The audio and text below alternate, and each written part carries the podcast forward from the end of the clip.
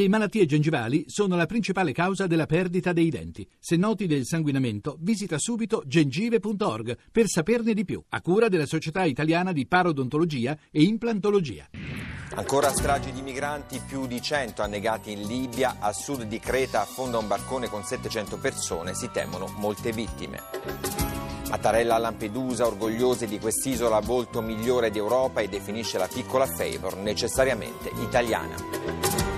TG1 ci ha aperto 117 cadaveri la maggior parte donne e bambini, trovati su una spiaggia della Libia, non lontano da Tripoli, vittime che si aggiungono a quelle dei giorni scorsi, a quelle di ogni giorno, amplificando ogni giorno di più le dimensioni di una strage senza fine. I morti in mare dei soli ultimi tre giorni sarebbero, secondo l'UNHCR, almeno 700, 340 i migranti portati invece in salvo oggi da un, um, da un, da un battello, da un gommone a sud di Creta. C'è chi teme che a bordo che di questo gommone che sarebbe stato diretto in Italia ci fossero almeno il doppio delle persone. Allora, Riccardo Nuri, portavoce di Amnesty International, c'è anche oltre a queste notizie un'altra notizia che abbiamo sentito. Il presidente Mattarella ha detto parlando a Lampedusa, riferendosi alla bambina di nove mesi salvata, completamente orfana, salvata la settimana scorsa, la piccola Favor sarà necessariamente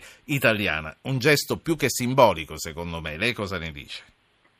È un gesto di quelli umanitari. Eh, bambina è arrivata, è arrivata, viva in Italia grazie alle operazioni di soccorso eh, che stanno limitando il seppur enorme numero di, di morti e per fortuna quello dei salvati è assai più grande. E, c'era una notizia che aveva dato Al Jazeera che voglio commentare velocissimamente. Eh, è da due anni che il Consiglio di sicurezza ha stabilito con una risoluzione che devono cessare gli assedi alle città. Eh, due anni dopo, due anni e mezzo dopo, in realtà eh, quasi mezzo milione di siriani ancora è assediato nelle città eh, o nei villaggi dalle forze regolari, dai gruppi armati dell'opposizione. È naturale che chi può scappa e quelle persone ce le ritroviamo tra di noi quando arrivano vive ma quelli sono i motivi della fuga, la fame. Allora piuttosto che il 100% di eh, morte per fame si rischia di, di, avere un 10% di salvarsi sì. in mare. Eh, si fermi un attimo, sentiamo anche i titoli di Rai News 24, in diretta anche questo. A Lampedusa Mattarella inaugura il Museo per il dialogo del Mediterraneo. Siamo orgogliosi di quest'isola. 117 corpi di migranti restituiti dal mare sulla costa libica, altro naufragio a Creta, 340 persone salvate e centinaia dispersi. Ecco, Nuri, Amnesty International, lei giustamente ha sottolineato questa notizia con cui ha aperto Al Jazeera. Eh, nelle aperture dei nostri telegiornali da giorni non compare Fallucia. Compare perché fa parte di quelle periferie dimenticate e 50.000 persone sotto assedio nuovo anche l'Iraq è ancora dopo anni un, un paese da cui chi può parte e purtroppo è un paese anche nel quale la, la, Turchia respinge, la Turchia respinge anche i siriani, li rimanda in mezzo alla guerra così gli afghani. E però Fallujah è vero, se ne ricordiamo noi in questo momento con questa città sotto assedio, con denunce di bambini usati come scudi umani dallo Stato islamico. Con aiuti umanitari che sono bloccati fuori da Damasco da, da giorni ormai e non riescono a entrare, Tra, parlando di Siria, eh, eh, non parlando di Fallujah in questo caso. Sì, sì, ma lì, ripeto, sono 500.000 persone almeno bloccate eh, che mangiano come si mangiava nella preistoria, eh, eh, arbusti, radici, foglie, quello che, che, c'è, poi per quello si scappa e questo dovremmo ricordarcelo sempre, che si, nessuno ha piacere di, di andare via da casa sua se non perché ha un motivo molto Qui, molto qui ci voglio arrivare eh, prestissimo sull'accoglienza, le voglio chiedere se l'accoglienza è sempre un dovere, ma prima voglio fare parlare a un ascoltatore che ha mandato un messaggio col proprio nome al 335 699 2949, lo potete mandare anche su Whatsapp, il numero è lo stesso. Silvio Ragusa, buonasera. Buonasera. Prego. Io ho una semplice proposta che è già stata in parte fatta da altre persone.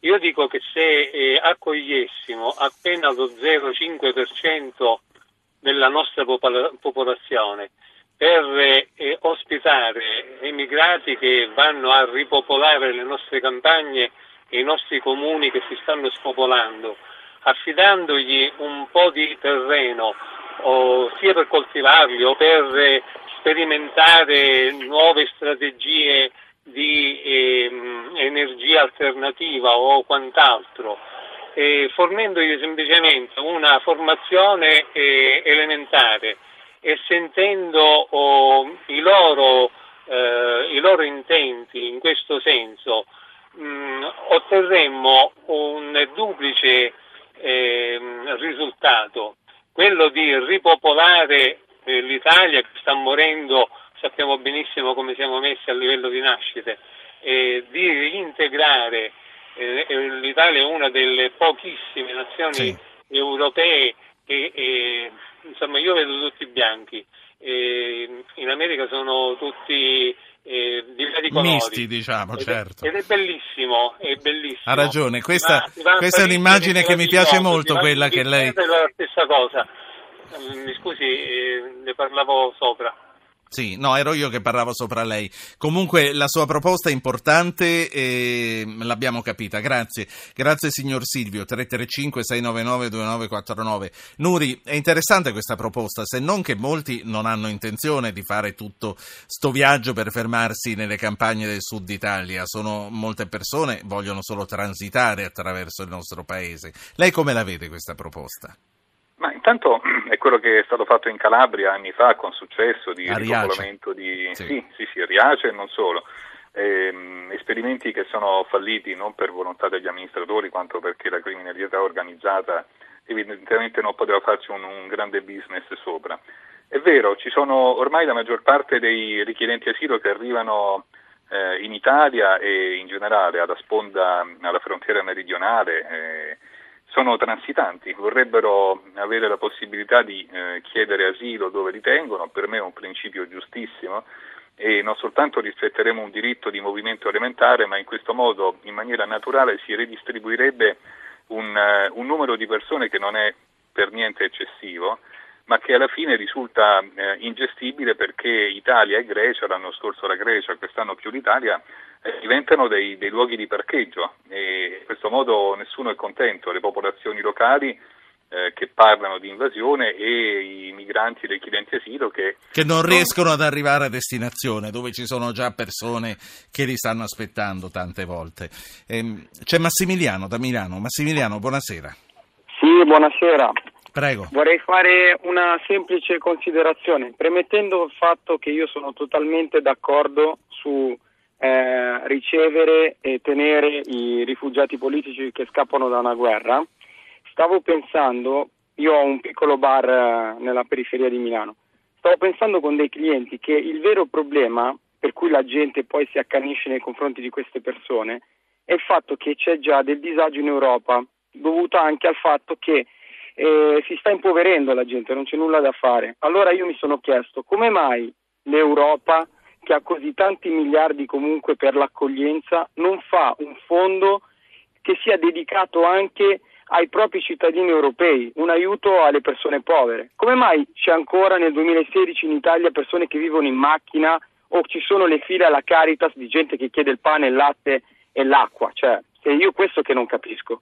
Se noi risolviamo anche i problemi a casa sì, nostra, poi siamo più accoglienti, vi rassicuro. Io credo che una cosa non debba escludere l'altra e che quindi si sì. debba implementare quella dove siamo eh, più carenti. Sentiamo che cosa, grazie, sentiamo che cosa ne pensa Nuri di Amnesty International.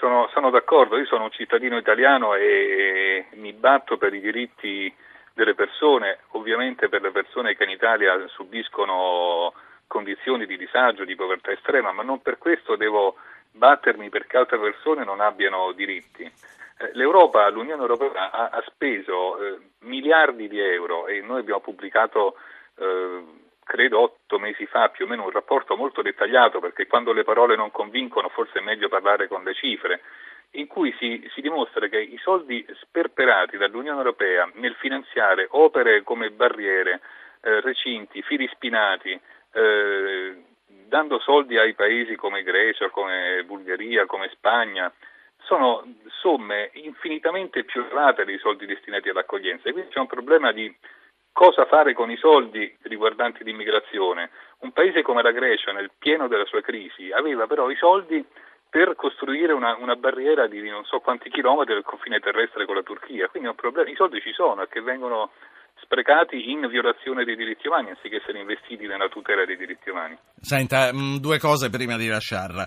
Hotspot galleggianti. Lei che cosa ne pensa dell'ipotesi di gestire direttamente sulle navi l'identificazione e la dislocazione dei migranti? Ma a me sembra un, un'idea non necessaria, eccessiva, cattiva, ecco, un'idea, un'idea cattiva che ha della cattiveria alle spalle. Um, mettere delle persone arrivate via mare, che magari il mare neanche l'hanno visto mm, prima, trattenerle su navi in mezzo al mare, in mezzo al nulla, è una violazione della libertà personale, non c'è dubbio, questo lo dicono insigni giuristi. Dopodiché eh, c'è un principio che è una necessità, che vanno rispettati, cioè le persone devono essere identificate, ma insomma, farlo su delle prigioni galleggianti mi pare non necessario rispetto all'obiettivo. Senta, non sarebbe invece quel segnale che si potrebbe dare a chi sta partendo che non è più così conveniente partire? Comunque non li si lascia morire, comunque li si recupera dall'acqua, però sanno che non possono terminare il viaggio perché, come lei sa, c'è tutta una scuola di pensiero che dice certo, sanno che poi vengono salvati, vengono portati a terra, comunque gli conviene partire. Non crede che questo sarebbe il segnale contrario? Ma questo era ciò che dicevano i, i detrattori di Mare Nostrum, no? Quella, l'unica seria operazione di ricerca e soccorso in mare che vale la pena di ricordare di questi anni e che così li incentiviamo. In realtà quando Mare Nostrum è terminato le partenze sono aumentate, cioè non c'è nulla che, che, fermi le persone quando la causa della partenza si chiama guerra, si chiama tortura, si chiama persecuzione religiosa, non c'è nulla che li, fu, che li fermi, neanche un hotspot galleggiante. Dopodiché poi bisogna capire queste persone una volta che sono identificate lì che fine fanno, dove vanno, a chi si rimandano. Mi sembra tutto molto, molto pericoloso e, ripeto, un po' mh, frutto di cattiveria ingiustificata. L'ultima cosa, lei che cosa ne pensa del Migration Compact, del piano, dico agli ascoltatori, per aiutare i paesi di origine dei migranti e scongiurare di conseguenza le partenze? Ha un vizio come tanti altri progetti ed è che l'obiettivo è quello di scongiurare per l'appunto le partenze, il che sarebbe anche una cosa buona se però questi investimenti eh, fossero fatti chiedendo garanzie sui diritti umani, altrimenti rischiamo di dare soldi a fondo perduto senza alcuna garanzia per i diritti umani a paesi repressivi dai quali la gente cercherà di fuggire con il risultato che avremo contribuito magari dando armi, dando materiali per costruire carceri e tanto altro, contribuiremo a non farli partire. Ora se il principio è occhio non vede, cuore non vuole, diciamo che è una politica un po' poco virtuosa. La saluto. Riccardo Nuri, portavoce di Amnesty International Italia.